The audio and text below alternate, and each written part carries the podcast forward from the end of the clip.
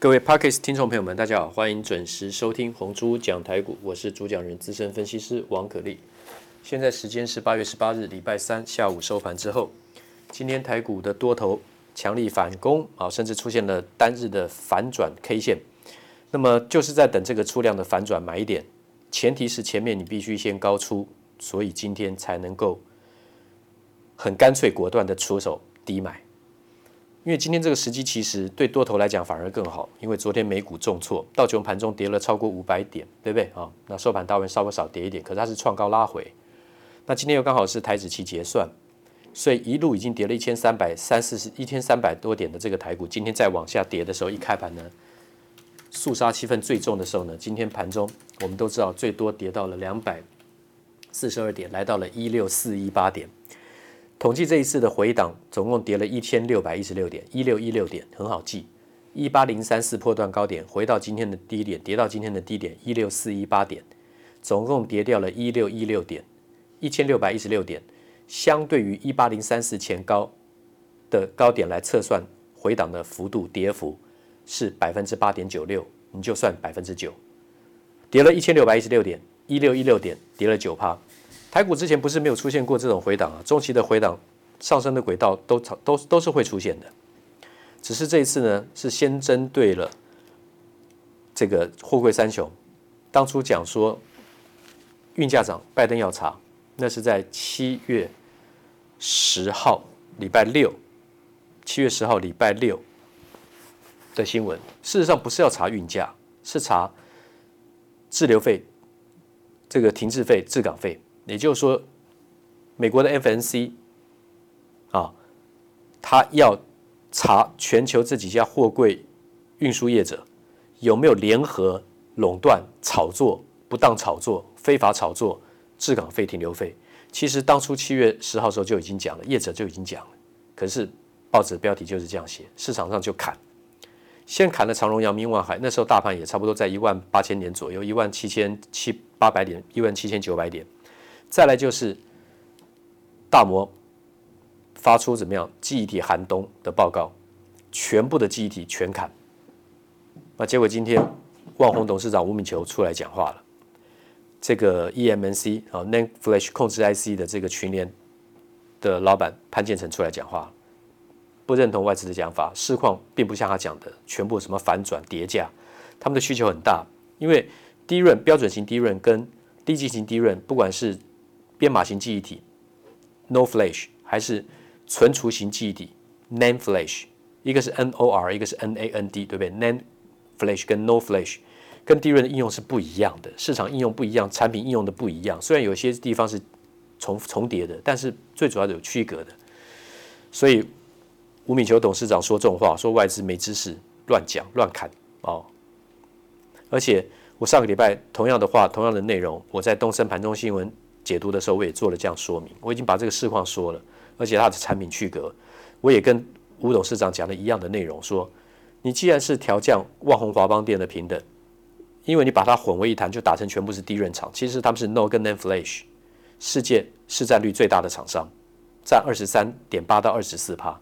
而外资却调高了兆易创新 NOR Flash 的这个目标价，兆易创新的市占率 NOR Flash 来讲只有 12%。差不多只有旺宏或是华邦电的一半而已，那你怎么会调降旺宏、华邦电，然后调高兆易创新呢？这逻辑本身不通嘛。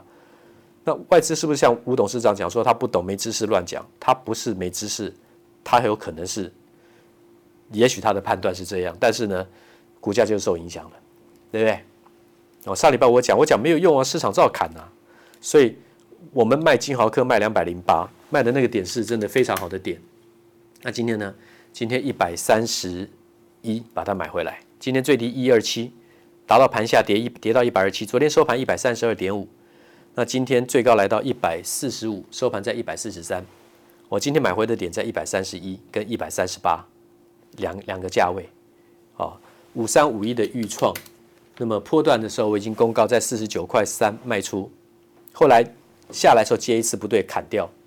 赚一次赔一次，今天再接。在多少平盘下，正要翻到平盘 37.7 之前，买在 37.5 左右把它买回来，然后今天涨停板 41.45， 又起死回生，救回一笔交易。啊，要不是有这个董事长吴敏球董事长跟潘建成董事长出来讲话，今天开下去是继续跌了。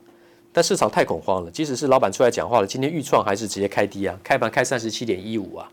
昨天收盘 37.7 啊，最低还达到 36.3 啊，才反转到涨停板 41.45 啊，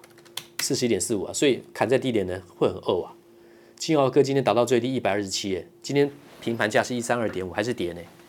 然后收盘前拉到145，最高是 145.5 的涨停板，差一档就涨停板，收在143。所以我掌握到了金豪科跟预创的买点，还有 MOSFET 的这个附顶，附顶卖130块钱，今天最低达到 91.6， 收在 99.5。 那么我们买在94块钱95块钱把它买回来，95块钱左右买回来，对不对？就是高出后低进。那么这个情况到底各位听众有没有那么容易去应变呢？很难啊，很难。不是职业的话，你没有办法盯盘，你也很难，或是不够专业知识的话，就没有办法去操作，对不对？不是吗？准备不足去操作一定会很惨的。然后你看那个敦泰今天达到最低187，因为大家都知道现在这个海思要强攻这个驱动 IC， 到底会不会排挤到台厂啊？部分啦，有些东西不一样啦，这个很难在一个 podcast 里面这样子一集的节目跟你讲清楚。因为 TDDI 不管是面板跟整合型驱动 IC， 它的应用跟在大陆接单的状况，还有未来这个很多啦，我今天没有那么多时间讲，但我先讲一个最直接的结果。这次它攻到最高298，在哪一天？8月2号。敦泰那时候创高的时候，我在盘中电话连线解盘，在东森的时候我说要卖，各位那时候的东森的观众听到我说敦泰要卖的时候是295到292的价钱，就算你卖290好了都没有关系，今天最低达到187，差了100块钱一张，一张差10万块，你觉得有没有差别？今天接回来的话就漂亮了，对不对？今天最低跌停板还锁过一段时间187，收盘之后翻红，涨五毛，在208，所以今天很多电子股几乎了全部砍下去的，通通都要后悔，对不对？太恐慌了，到今天才恐慌都来不及了。嘉金卖106的，今天最低75，然后收盘在81.5，有卖106，你底下怎么接都好说，不是吗？好，那么最近有一些重点，就是说你还是要去注意整流二极体的部分啊。那么8255的鹏程，今天所涨停200.5，那么我已经公开操作264出清，然后264出清，这次波段的最高点是 265.5， 那么我有实战的交易证据是卖264，所以今天的低点182，收涨停 200.5， 任何一个点买回去都有很棒的价差。2481的强茂，那么我卖113的之前，今天收在涨停100块整，今天盘中95、96的时候是把它接回去，好，那一个买点，那可以做短冲，也可以做续报，那我会做另外的决定，但是这边我就不直接公布说哪些股票续留，哪些短冲，哪些怎么样要准备加码，这边我就不再多讲啊。那么整流二极体，当然随着车类应用，包括 IGBT， 我们上次讲到的，今天再重复的一个重点就是说。MOSFET 像今天富鼎，我们讲富鼎、大众啦、捷力啊，这是属于 MOSFET， 就是精氧半导体场效电晶体这个族群，因为它是用细的元素来做制作的电晶体，是开关，是切换的开关啊，导通跟不导通。那么要制作成 N 型跟 P 型半导体，用掺杂的部分，掺杂的方式。那什么叫掺杂？什么叫 N 型半导体、P 型半导体？我之前都讲过啊，这是最基本的。那 MOSFET 这个元件长这个电晶体是怎么做的啊？我也都说过。那细基半导体的话来讲，它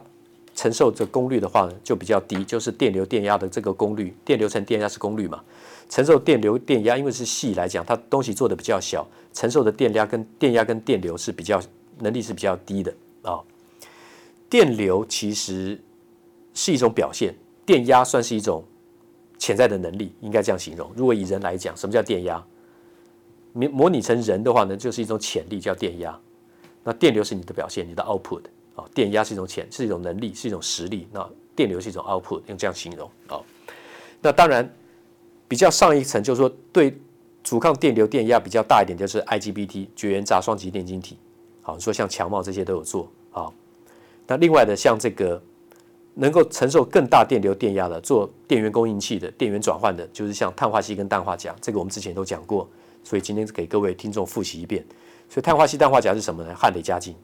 外资近期其实都是在台股下跌的时候，它是一直在买进的。今天加金的话呢，是收盘在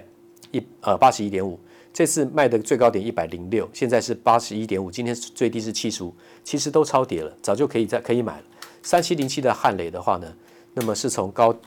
波段高点这个125块钱跌到今天最低 81.3， 在跌的过程当中，外资也是一直都在买的，它并没有说因为跌它就减码，没有，它还是一直在买，汉磊、嘉晶都一样。第三代化合物半导体碳化系、氮化镓，那么碳化系是属于基板的部分，那么氮化镓的部分，像汉磊的话呢，碳化系、氮化镓它是在上面长成怎么样，在磊晶上面去长元件。好，那么这汉磊的部分呢，这个嘉晶的部分来讲，它是去生长一层单晶薄膜，是一种磊晶的技术啊，碳化系、氮化镓的这个技术。当然，技术最高的还是国外的这个 Cree 科磊啊，这些国际大厂。可是呢，这个应用的，因为应用的这个市场非常的大，不是说几家大厂做了就足够大家来用，因为电动车就一定要用到这一块啊。碳化系、氮化镓最主要用在哪里？最主要是用在这个电源供应器啊、电源转换器啊、电源供应器啊，就是我们之前讲到的这个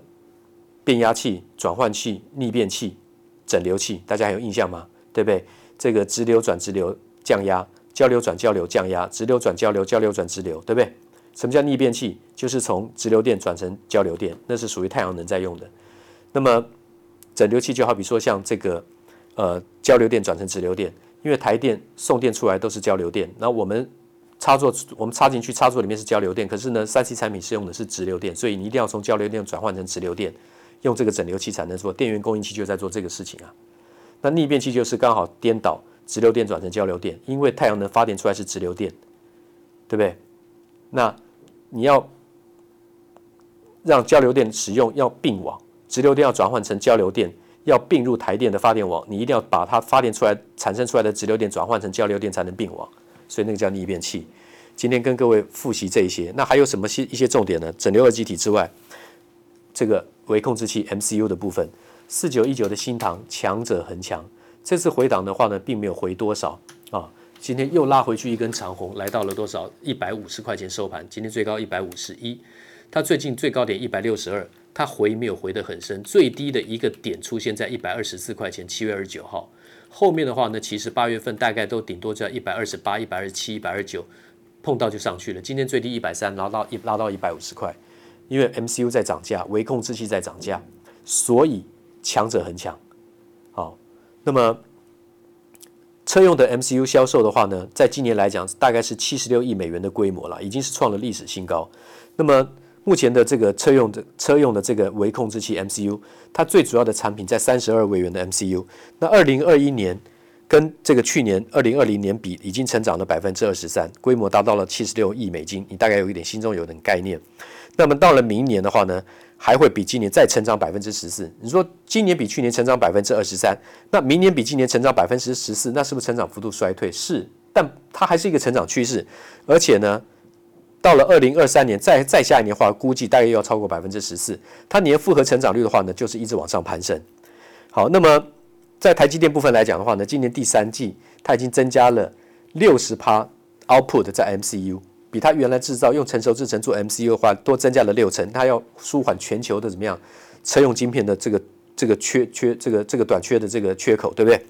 那么它本来就有生产这个微控制器跟其他半导体晶片的这个8寸的晶圆产线呢，它没有办法满足很快的、很多的、很庞大的需求，所以它今年第三季已经对车用的 MCU 增加了6成的怎么样比重？台积电当然还是一马当先嘛。对不对？那今年为什么 MCU 会这么缺？因为记不记得年初的时候，德州晶圆暴风雪，在德州晶圆厂受到暴风雪的侵袭，停产停工，还有日本的这个瑞萨晶圆厂失火，这是今年年初发生的事情。到现在这个缺口呢，其实都还没有补上来。好，这个是目前 MCU 的现况。那么，另外的就是说，上次讲到说中国严打这个车用晶片的囤货，问题不是嘛？因为车用晶片是需求大过于供给，所以你去打这个晶片炒作没有用，它只是把自己的公司的国内公司股价打垮，事实上没有办法解决那个缺口。所以 MCU 整流二极体、车用晶片，还有立基型记忆体，全部都是在看涨的一个市场。那这些的选项就非常多了，平常我也讲很多，今天先报告到这边，谢谢。滚滚红尘，刻薄者众，敦厚者寡，人生诸多苦难，滔滔苦海，摇摆者众，果断者寡，操作尽皆遗憾。投顾逾24年，真正持续坚持、专业、敬业、诚信的金字招牌，欢迎有远见、有大格局的投资人加入红不让团队的行列。23688779，23688779。